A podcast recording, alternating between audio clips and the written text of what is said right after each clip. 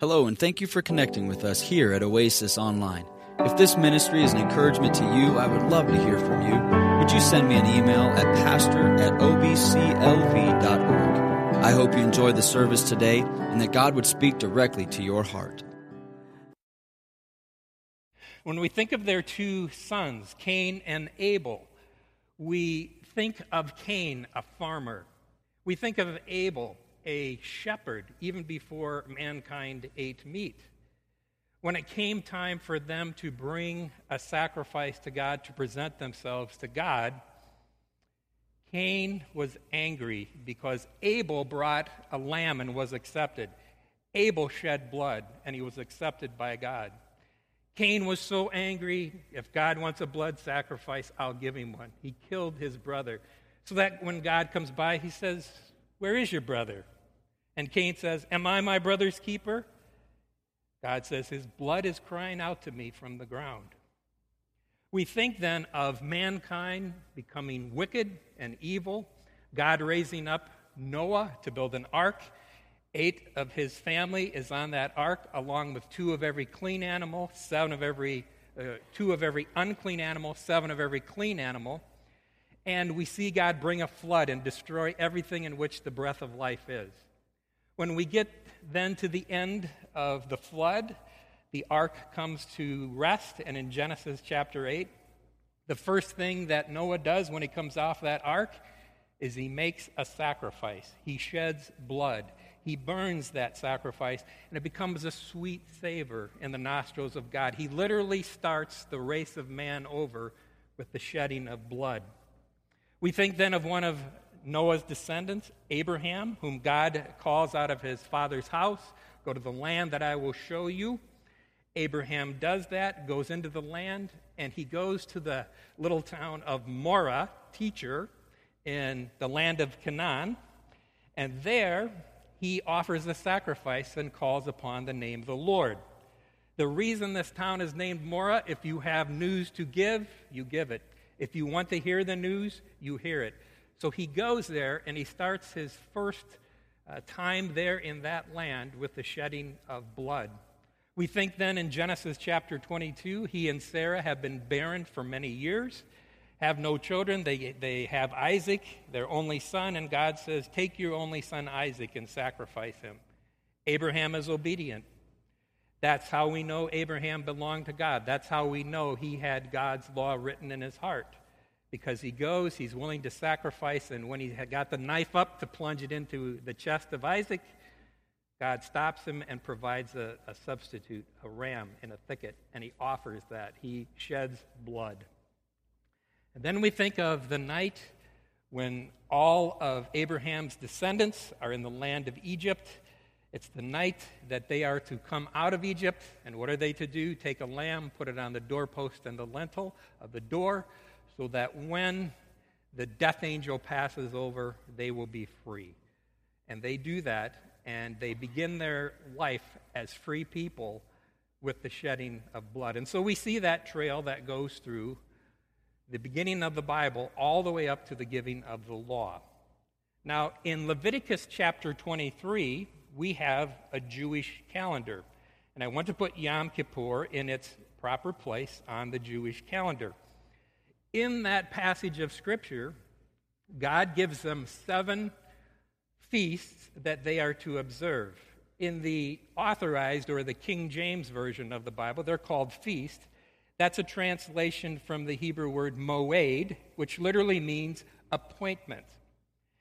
Then they're also called mikra in the Hebrew, or mo, mikra in the Hebrew, which means that they're rehearsals.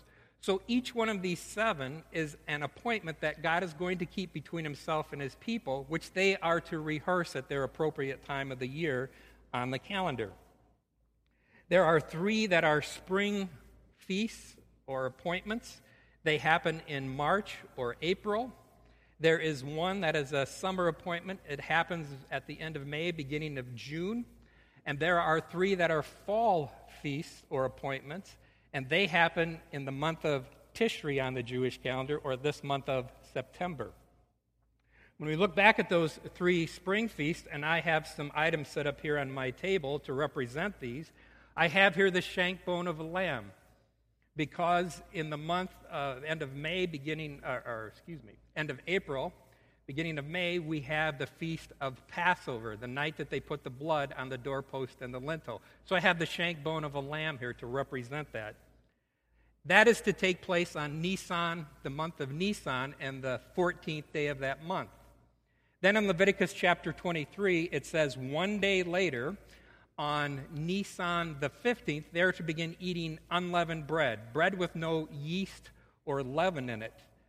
Yeast or leaven is a representation of sin. So one day after Passover, they were to begin eating unleavened bread for a period of seven days. So that's the second spring feast or appointment. The third one is interesting, and unlike the first two, which can happen on any day of the week, depending on the year that you're looking at, this third one is called the Feast of First Fruits, and it's the first gleaning of the barley harvest. The priest goes out, he makes the first gleaning of the barley, and no one else can glean until he brings this back into the tabernacle or the temple. It's a wave offering. He holds it up. It has come from God. He has given it to the people to sustain them, and then he gives it back to God as a first fruits offering. Now, this one is different in that it always, and you can read this in Leviticus 23, it always happens on the first day after the first Sabbath after Passover. What's the day after the Sabbath, which is Saturday? The first day of the week.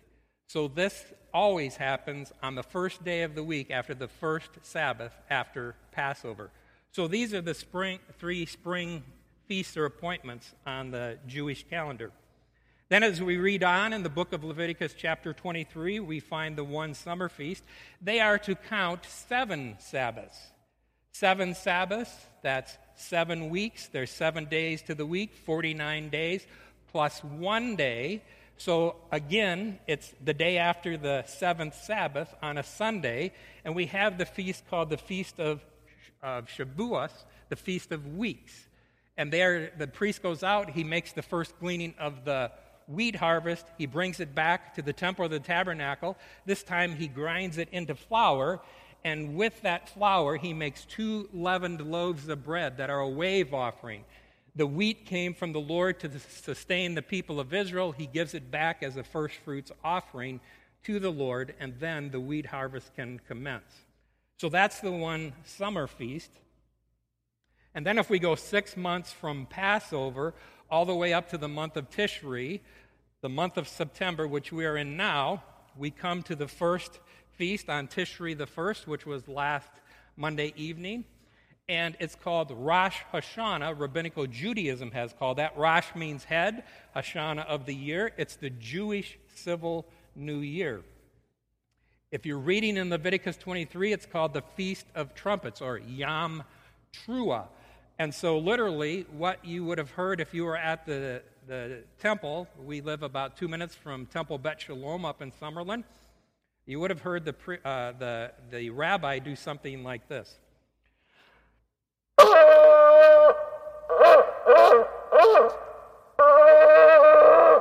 And you would have heard him do it about a hundred times. It's a holiday or feast of remembrance, God remembering his people Israel. And as I said, we're in the days of awe, the 10 days between Rosh Hashanah and Tishri, the 10th of Yom Kippur. And I have a bottle here, here with what looks like blood in it, because in Leviticus 23, it commands them to carry out Yom Kippur, which is listed in Leviticus chapter 16, and that's what I will be doing for you today. This is the most holy day on the Jewish calendar next to the Sabbath because it's the day that atonement is made for the sins of the people of Israel. So this is the 10th feast, or excuse me, this is the sixth appointment and feast on the 10th of Tishri. Then they're to count five days, and on the fifth day, they're to build a sukkah. A sukkah is simply a structure, a temporary structure with branches of a tree. You put the branches up on the top so that you can see the stars at night. It's a temporary dwelling. they also have what they call a lulav that's made out of three different uh, elements of tree branch along with the citron. And it's a time of uh, celebrating the ingathering of the summer fruits. And it's a time of fellowshipping one with another, and there's different rituals that are carried on at Sukkot. So after Yom Kippur is done, five days later, up at Temple Bet Shalom, they will have a huge sukkah that they build out in back of their temple. So those are the seven holidays or appointments between God and his people. And at the end today, I want to come back and briefly go through each one of these. If it's an appointment, you know, there's got to be a time when it's fulfilled. Let's say you have appointment this coming Wednesday at the doctor's office. So let's say it's at 10 o'clock. Let's say you get up tomorrow morning, 9 o'clock, get yourself ready, you go to the doctor's office. Well, let's say if I do that. I get there and they say, Mr. Kraft, your appointment's not until Wednesday. Come back Wednesday. I go home. I get up Tuesday. I get myself ready. I go to the doctor's office and they say, Mr. Kraft, we told you yesterday, your appointment's not until Wednesday. I get up Wednesday, I get myself ready, I go to the doctor's office, I see the doctor, have my appointment, I go home. I get up Thursday, get myself ready, go to the doctor's office, and they say, Mr. Kraft, you had your appointment yesterday. You sure you don't want to go see the psychiatrist down the hall? that appointment takes place at only one time. And so at the end, we'll look and see which of these appointments have been kept between God and his people and which are yet to be kept. I want to go back and give you a little bit of background on the tabernacle, the layout that we have here before you today. It's in the book of Exodus that God uh, gave Moses up on Mount Sinai the dimensions for the tabernacle. What I have laid out here and what they actually built is something that God gave Moses a glimpse of the heavenly tabernacle. And so he had him constructed.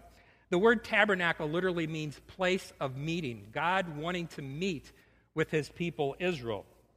The presence of God with Israel was uh, demonstrated, and we have it up there in the PowerPoint, of a pillar of cloud by day over the Holy of Holies uh, and a pillar of fire by night and the tabernacle would have been constructed right in the very center of the camp. The people of Israel were to provide all of the materials to build it, and the construction of it took about two years. With the completion of it, uh, it tells us in the scripture that the Shekinah glory of the presence of the Lord inaugurated it as uh, it, it, he filled the courtyard and the outer court of the tabernacle. And it was the responsibility of the Levites, the priests, to build the tabernacle. Each one, they, they say, uh, they estimated that it could be broken down into about 8,000 parts. So you had your part that you had to be responsible for. Uh, they estimate they could take it apart in a half an hour if they had to leave, and when they got to the next place, they could put it up in about a half an hour. They had it down to a science. The outer courtyard of the tabernacle, where you see the, the drapery that goes around the outside, it's about 75, uh, 150 feet this way and 75 feet this way. Uh, it was made up, that outer cloth was a linen material that was about seven and a half feet tall, and there was a pillar each seven and a half feet, and there were copper sockets that those pillars rested in. The opening of the tabernacle, which would be back along that side, the eastern side, was about 30 feet wide. Moses and Aaron lived right outside, and all of the Levites lived right around the tabernacle. They were like a buffer zone. They were the only ones that could go that close. The tabernacle itself is a U shaped structure that's underneath this covering, and it had four different coverings on the top of it. The first covering inside of it was made of linen material, and it had the same covers, colors that you see on this little placard up here the blue, the white, the scarlet, the purple, and the blue.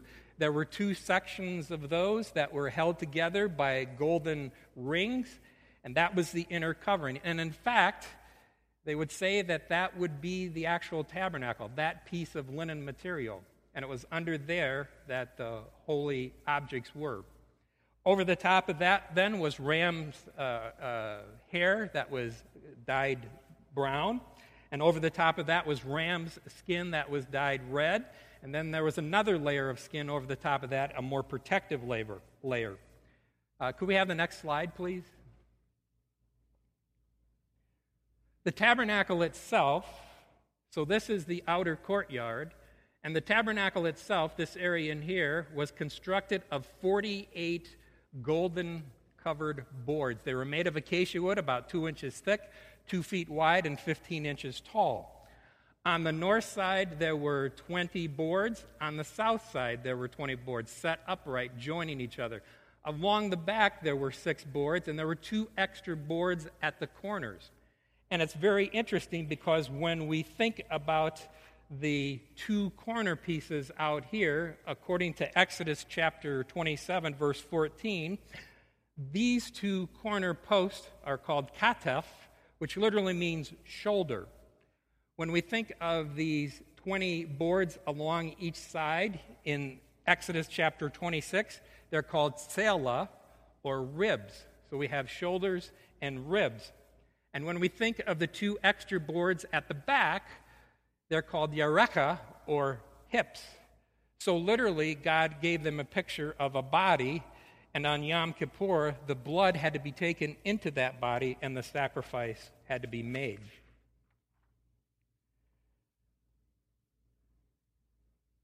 So, Yom Kippur, the Day of Atonement, deals with that area and that place where God wanted to meet with his people. At the open end of the tabernacle, there was a hanging that came halfway down. It had these same colors on them of blue, white, scarlet, purple, and blue, and it covered the doorway about halfway down.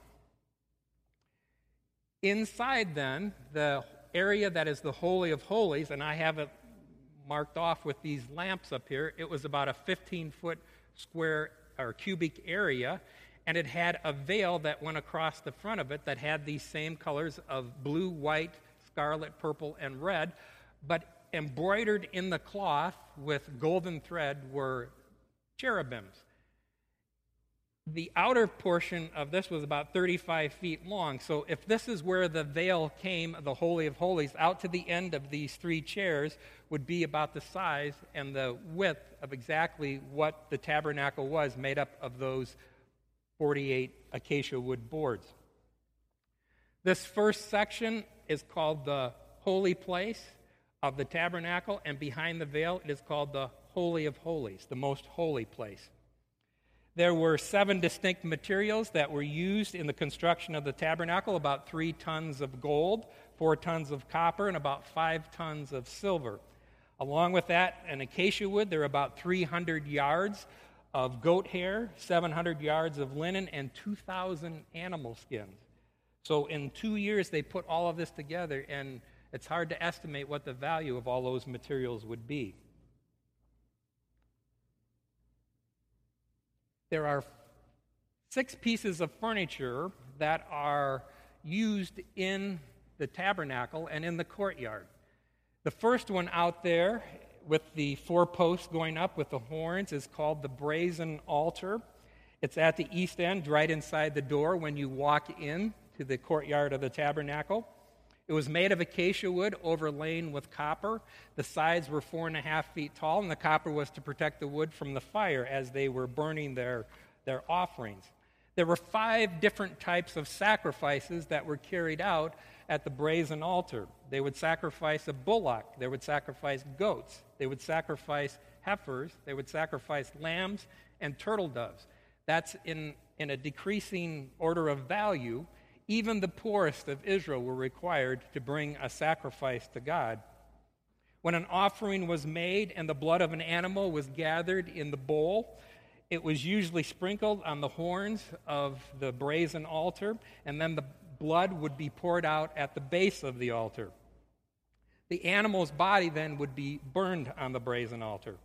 That procedure was followed every day of the year. If you brought that sacrifice, that's what the priest would do it would do with it.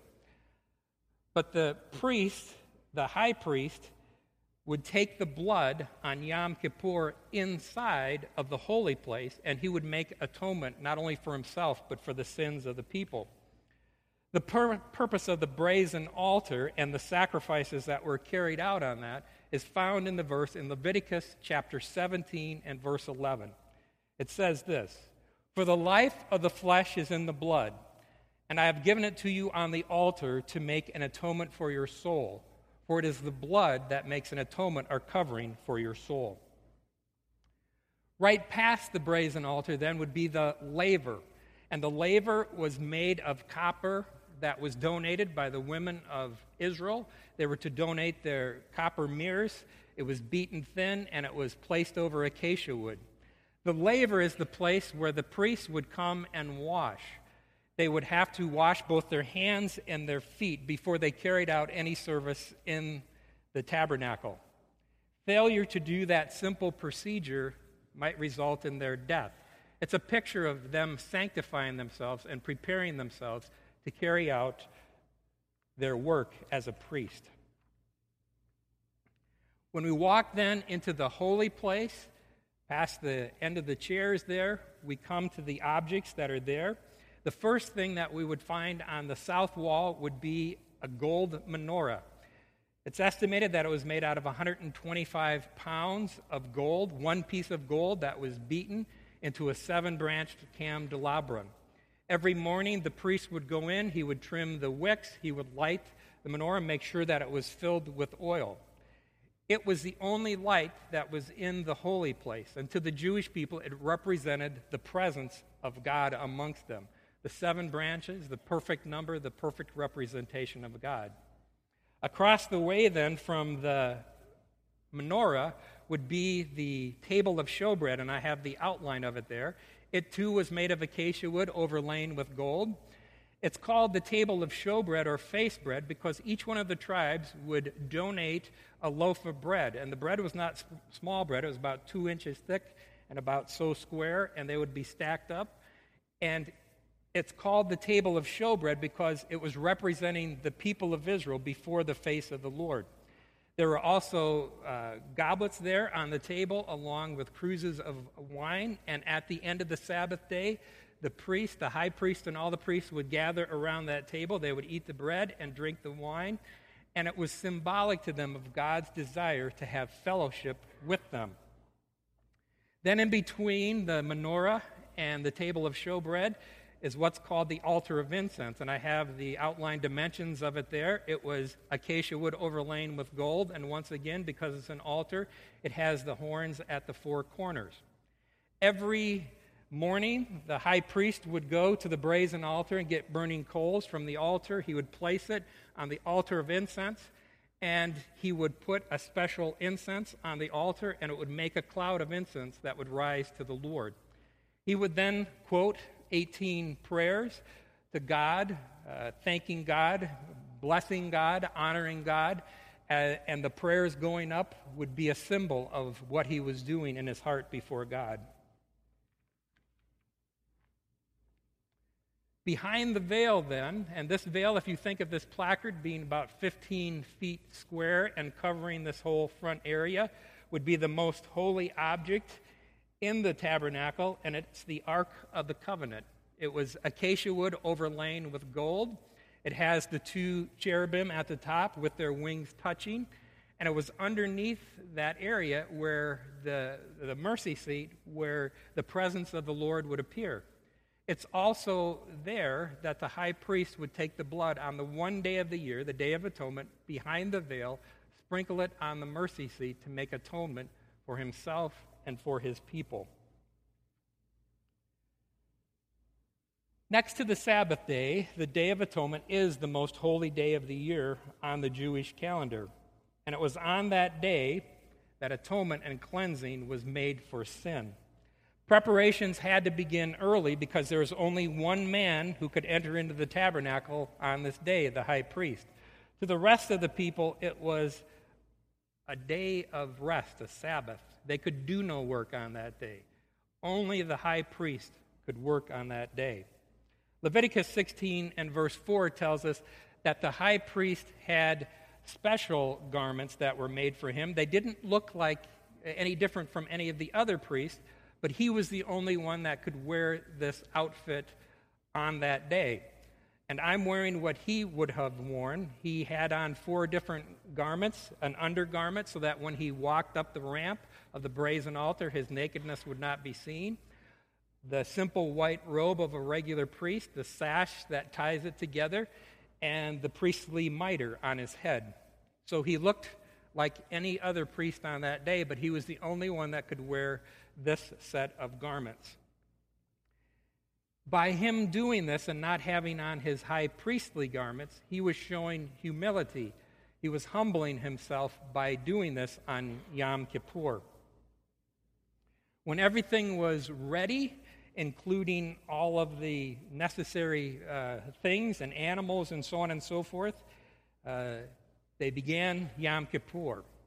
The people would be gathered at the eastern gate they would be anxious to get a glimpse of what was going on inside, and they would also be anxious to know if atonement would be made for their sins on that day. Since the high priest is wearing holy garments to carry out this process, the first thing that he has to do is he has to sanctify himself at the laver and cleanse himself. So when I begin today, that's the first thing that I will do.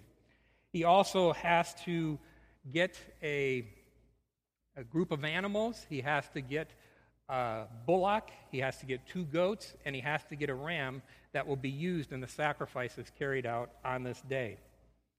So, what I am going to do then is I'm going to prepare myself, and we are going to carry out Yom Kippur.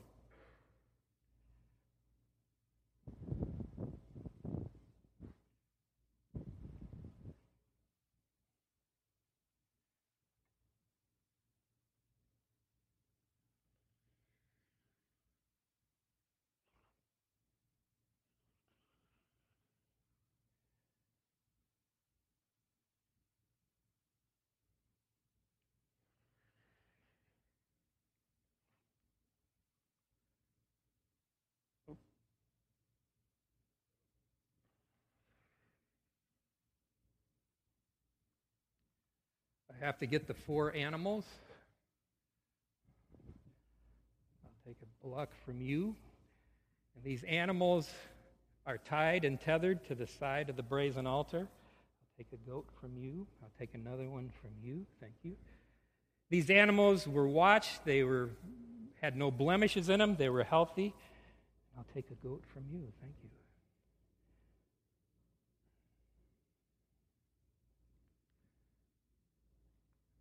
So everything is in readiness. Now, as the high priest, I must make atonement for myself and for the high priestly family. So the first thing that I'm going to do is I'm going to take the bullock representing my family, and since I'm the only one in here, I have to control it myself. I have to get it down on the ground. I have to tether its feet so that it can't get away from me. I take a golden bowl, I lift up its neck, I take a knife, I cut the side veins on its neck and collect the blood. And as the blood flows in the bowl, its life ebbs away. I lay its head down. Since I've come in contact with the blood of that animal, I must wash myself again.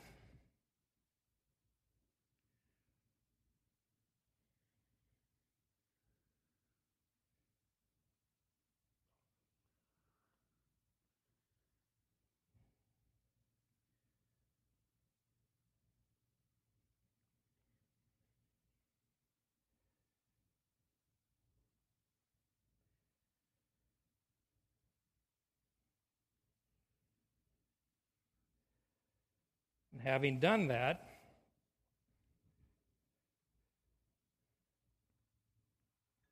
I can take the censer, take burning coals from off the brazen altar, put them in my censer.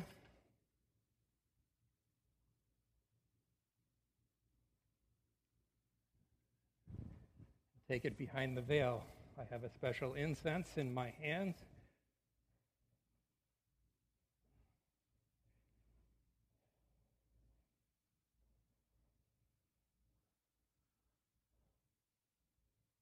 I drop the incense into the brazen altar coals. They make a cloud of smoke, and I offer a prayer up to the Lord.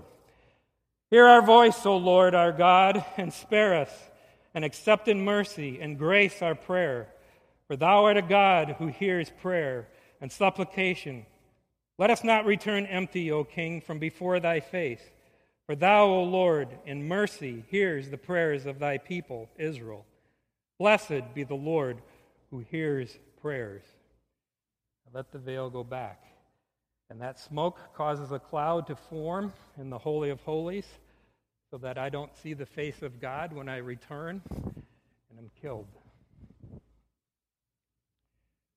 I come back to the blood of the bullock.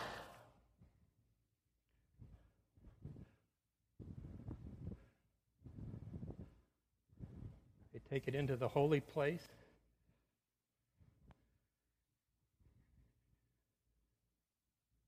and go behind the veil.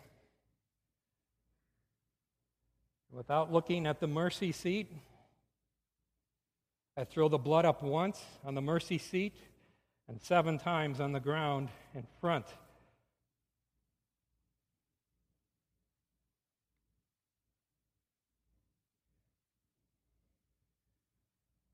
Without looking at the mercy seat, I back out of the Holy of Holies. Come from behind the veil.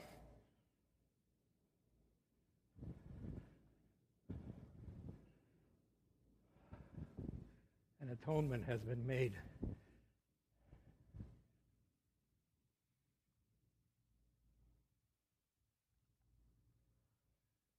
Since I've come in contact with the blood, wash again.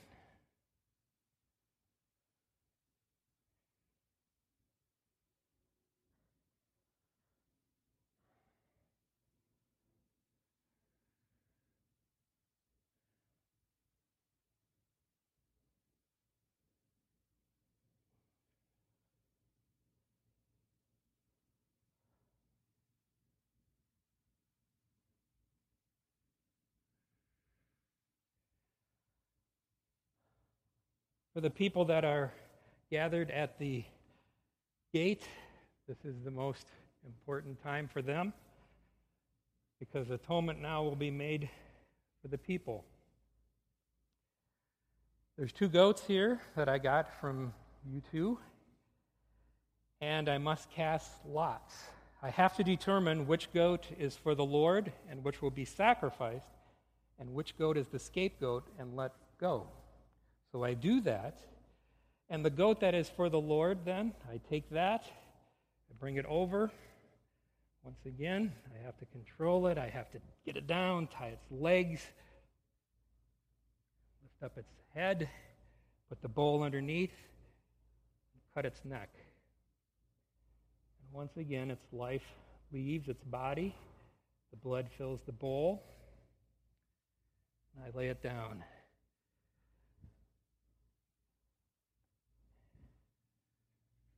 So the people are very anxious to see whether or not I will come out from behind the veil.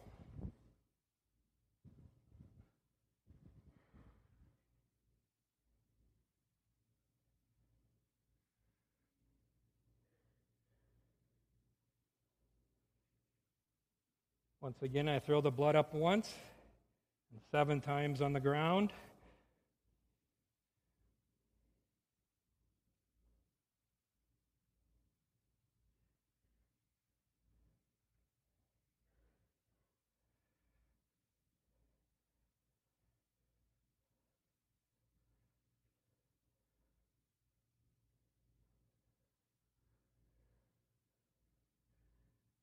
much to the relief of the people.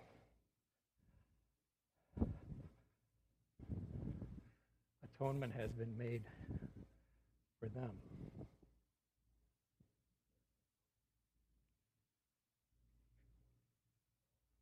Could we have the next slide, please? I would invite you all to stand. The people join with the high priest and say this prayer. I'll start you and you can finish it. Forgive us, our fathers, for we have sinned. Pardon us, O King, for we have transgressed. For you pardon and forgive. Blessed be the gracious Lord who multiplies forgiveness. You may be seated.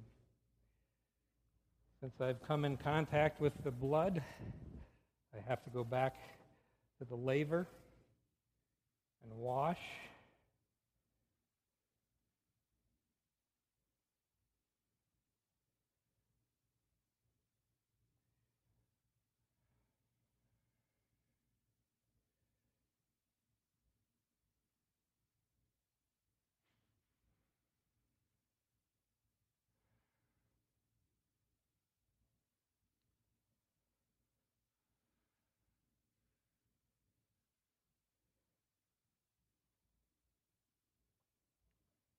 At this time in the ceremony, the high priest goes over to the goat, that is the scapegoat. He lays his head on the hand of that scapegoat and he recites the sins of the people. And for Israel, this is a picture of the transference of their sin being placed on the head of that goat. Once he has done that, he then loosens the goat he gives it to a designated person. That person takes the goat out into the wilderness. Tradition is they take it out about 12 miles. They find a place where there is nothing, preferably a cliff, a hill, someplace to push that goat off. As that goat is being led out of the camp, the people are jeering at it. Get out of here. Go away from here. We never want to see you again. Never come back. And the goat and their sin taken away. After that's done, then the high priest goes into the holy place.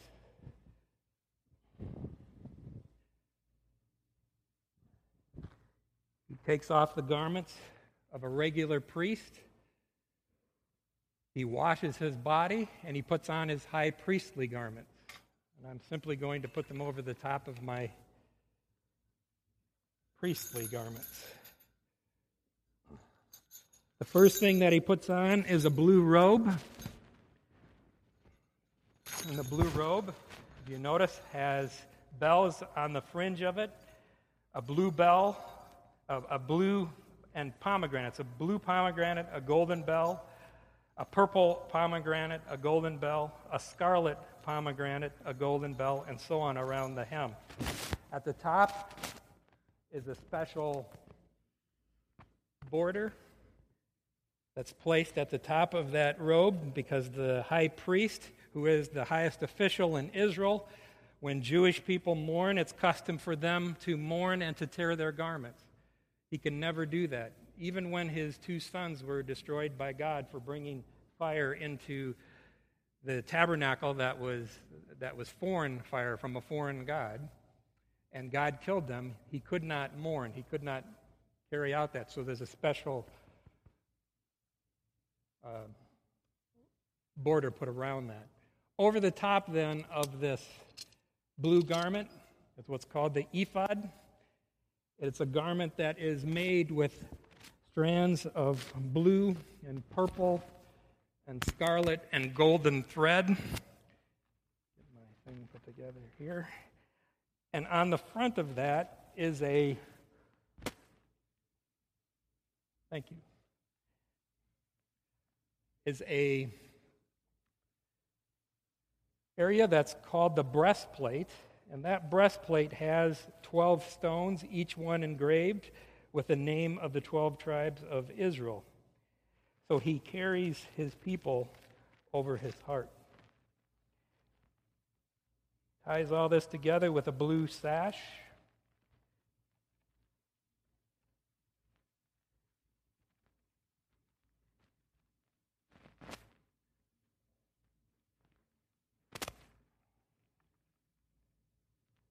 And then on the top of his head, he puts on his high priestly mitre. It has a golden plate on the front of it that it says holiness to the Lord. And these would be the garments that the high priest would wear every day of the year.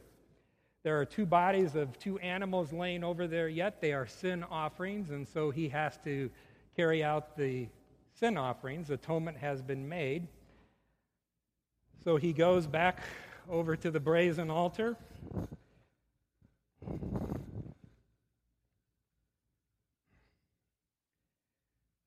And a sin offering is where the priest will remove the liver and the kidneys, the filtering organs of the body, as well as the fat. If you have an animal and you feed it only enough to stay alive, it looks weak, it looks thin. Fat represents excess or blessing that God has given. So, what he does is he takes those two animals, he removes the liver, the kidneys, the fat. This is the sin offering. He takes it to the brazen altar and he throws that into the fire. And that makes a cloud of smoke and the sin offering to God. He then takes the body of the bullock and gives it to a designated person. He takes the body of the goat, gives it to the same person. That person will take that outside of the camp where the ashes from the brazen altar are dumped and those bodies are burned outside of the camp. By this time, it is starting to become later in the day. The sun is starting to go down. The high priest, after cleansing himself at the laver, he goes in and he makes sure that the menorah is burning, filled with oil. He offers up another uh, offering and prayers on the altar of incense. And then the final offering of the day is made.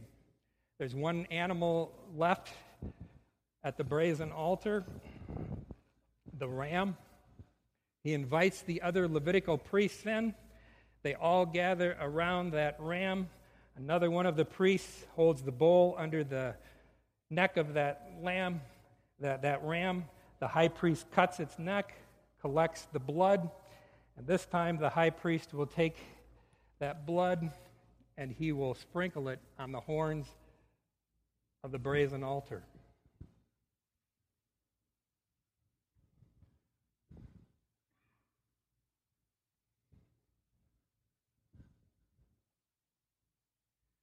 And then that blood is poured out at the base of the altar.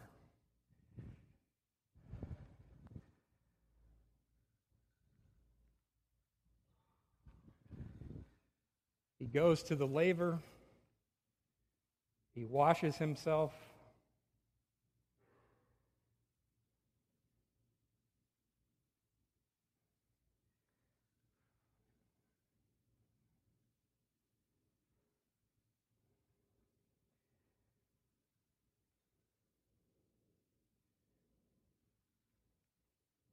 He still has the blood of the bullock, and of the ram.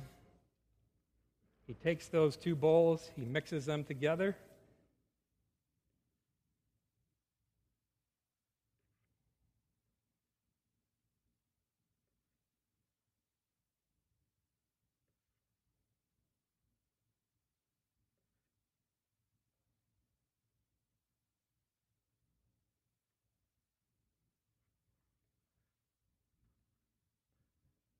Takes them into the holy place.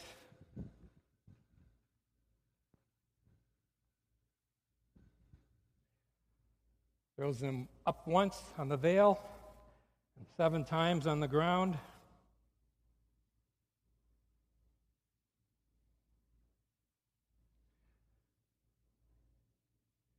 Sprinkles it on the horns of the altar of incense.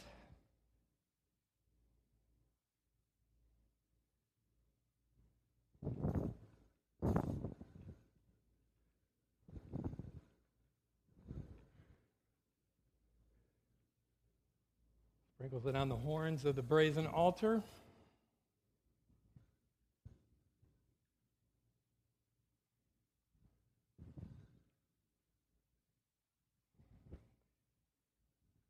pours it out at the base.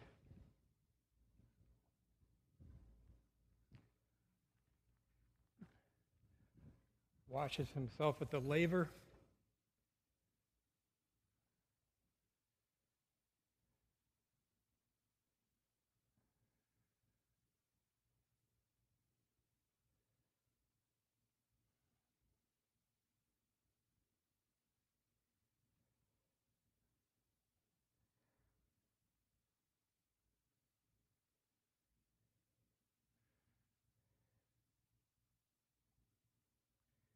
He then takes the body of the ram, picks it up, and places it on the brazen altar, and it becomes a whole burnt offering. The sin offerings are required. The whole burnt offering is a voluntary offering, and it makes a cloud of smoke. He then leads the people out into the camp after giving them a benediction. And this is his benediction to them out of the book of Numbers. The Lord bless you, the Lord keep you, the Lord make his face to shine upon you, the Lord turn his countenance to you and give you peace.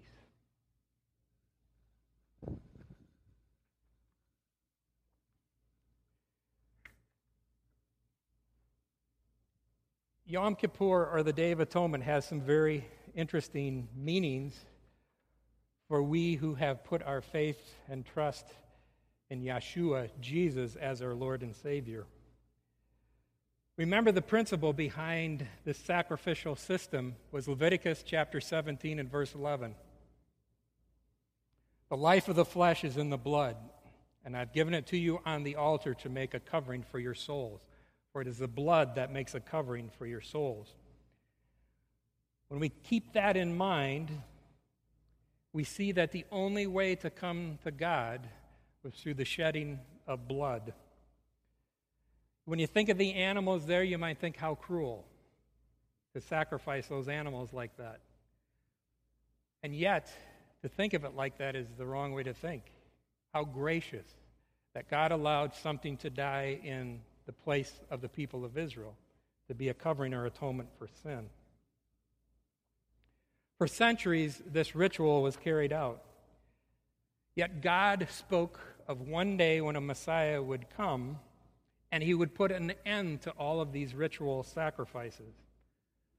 The prophet Isaiah said in Isaiah 53 6, All we like sheep have gone astray. We have turned everyone to his own way, and the Lord has laid on him the iniquity of us all. Isaiah 53 10 says, Yet it pleased the Lord to bruise him. He has put him to grief when thou shalt make his soul an offering for sin. We can imagine ancient Israel longing for this time when the fulfillment of these words of Isaiah would come to pass. And then it happened. A child was born to a Jewish maiden in the little town of Bethlehem, just as Micah the prophet, some 800 years prior, had prophesied. The child's name was Yeshua in Hebrew and Jesus in Greek, and he fulfilled Isaiah's expectation as foretold. One day, as this young man was walking along the Jordan River, there was a prophet who was there known as John the Baptizer, Johann and Zechariah. And when he saw this young man, John 129 says, he saw him and says, Behold, the Lamb of God who takes away the sins of the world. His statement declared that this person, Yeshua, was the fulfillment of Passover and the Day of Atonement. Yeshua literally means the Lord saves or God is salvation. His name indicated the purpose for which he came. So when we think of the ministry of Yeshua, Jesus, in light of what we've seen here on the Day of Atonement, we see some very interesting things. Recall that the high priest had on the regular garment of a normal priest. That's just exactly what Jesus did. It tells us in Hebrew, he humbled himself. He looked just like any of the other priests. The Lord Jesus took on human flesh and became one of us so that he could carry out and do for us what we could not do for ourselves. He is the only one who can make complete and sure atonement for sin.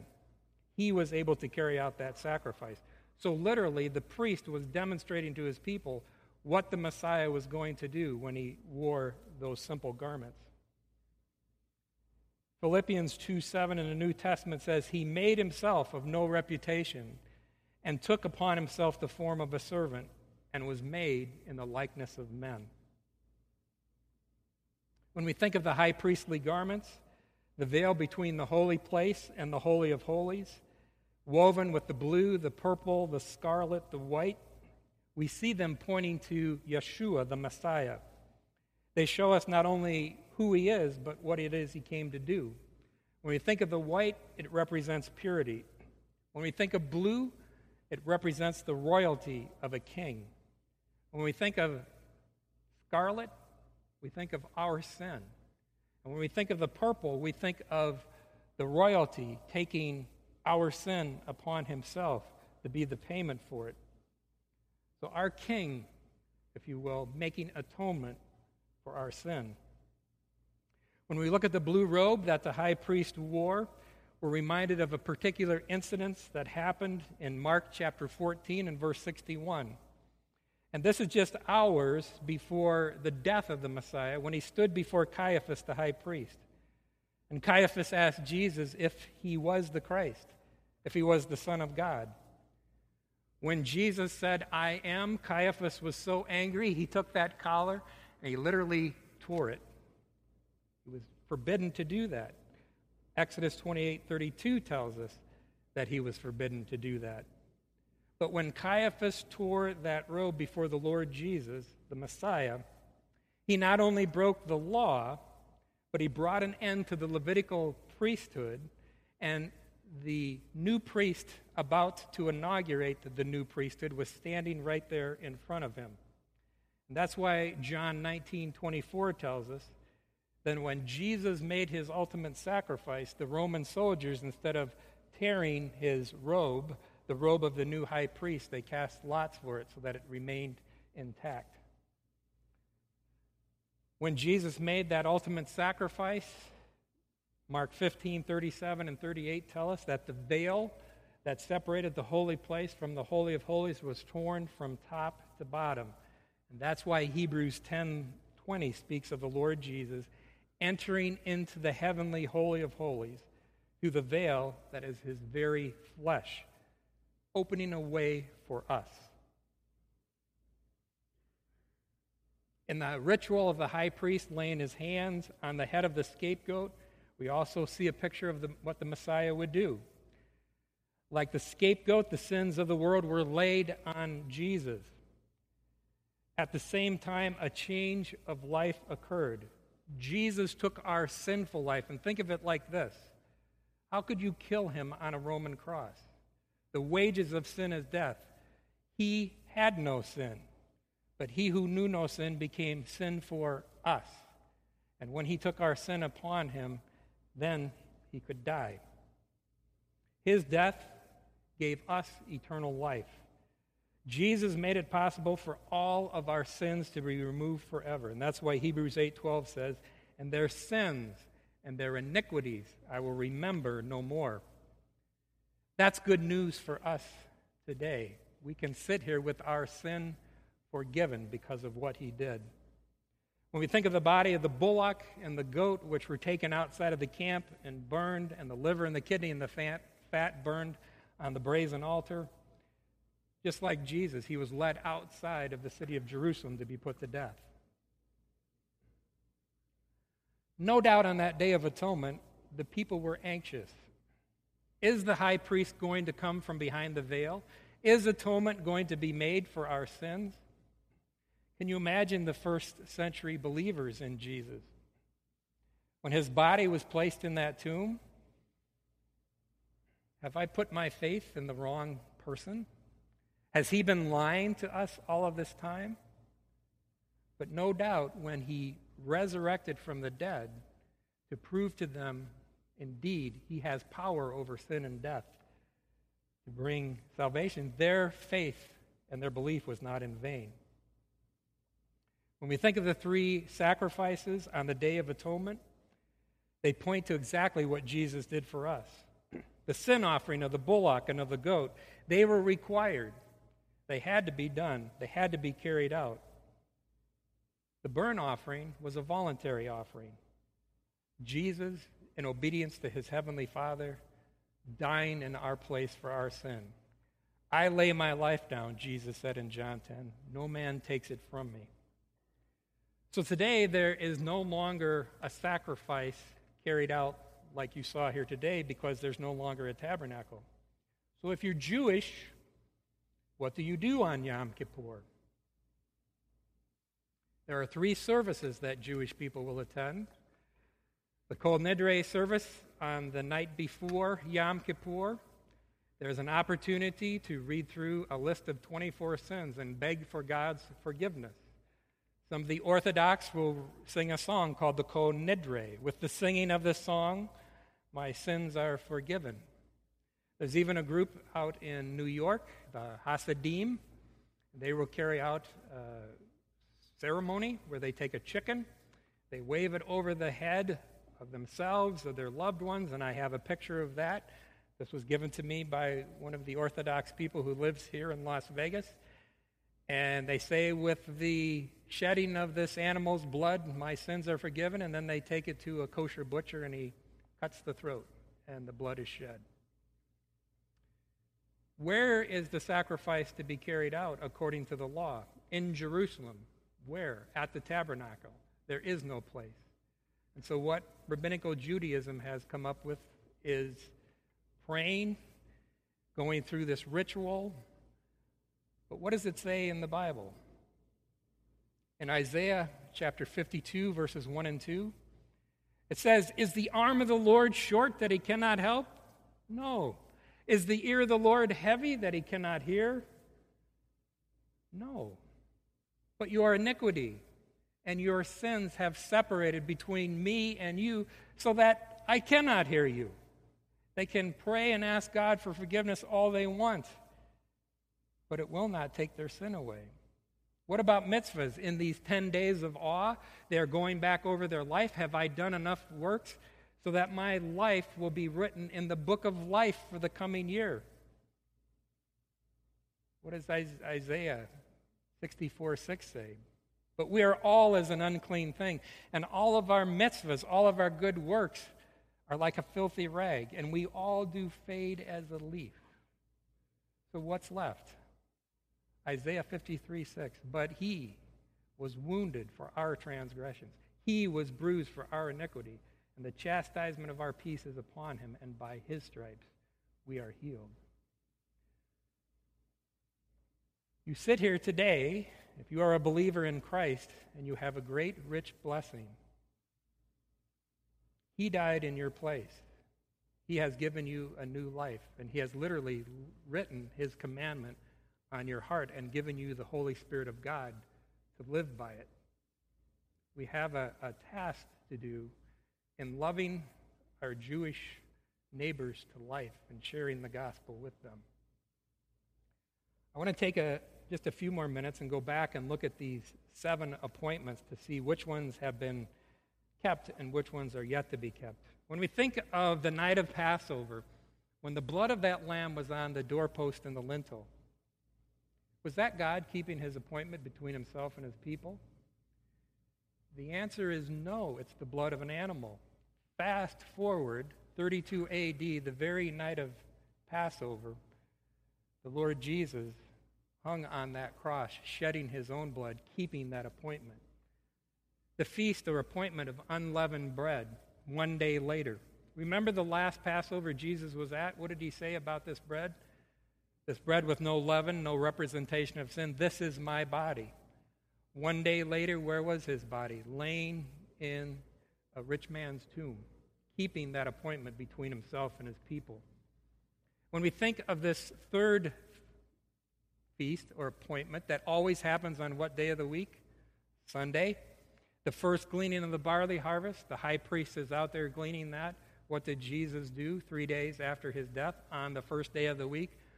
Rose from the dead, keeping this appointment between himself and his people.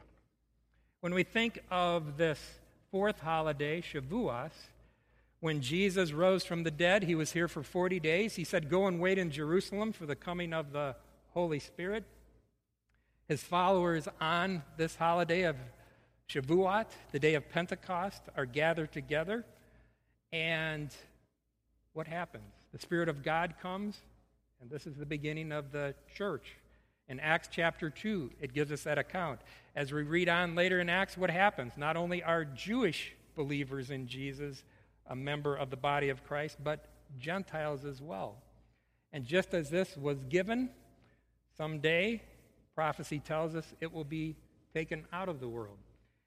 And bread that is leavened is a perfect picture because we are not perfect yet, right? Not until we receive our new body when we are taken from this earth. So, this was instituted on that day of Pentecost and it is yet to be fulfilled. What about Yom Teruah or Rosh Hashanah, the blowing of the trumpet? Joel chapter 2 tells us about a time when the trumpet will be blown, introducing to us the time of Israel's trouble and the things that are going to happen in the future. So this has not taken place yet. When that takes place, Zechariah 12:10 says of the Jewish people, they shall look on me whom they have pierced, and they shall mourn as one mourns for his firstborn, turning their hearts to the Messiah. Obviously that has not taken place. But when it does take place, Zechariah 13:1 says, "Then a fountain will be opened up for cleansing of sin." It's not water, it's got to be what? Blood for the house of David, the leadership in Israel, and for the inhabitants of Jerusalem, the rank and file Jewish people, when all Israel will be saved, as it says in Romans 11. That has not taken place yet.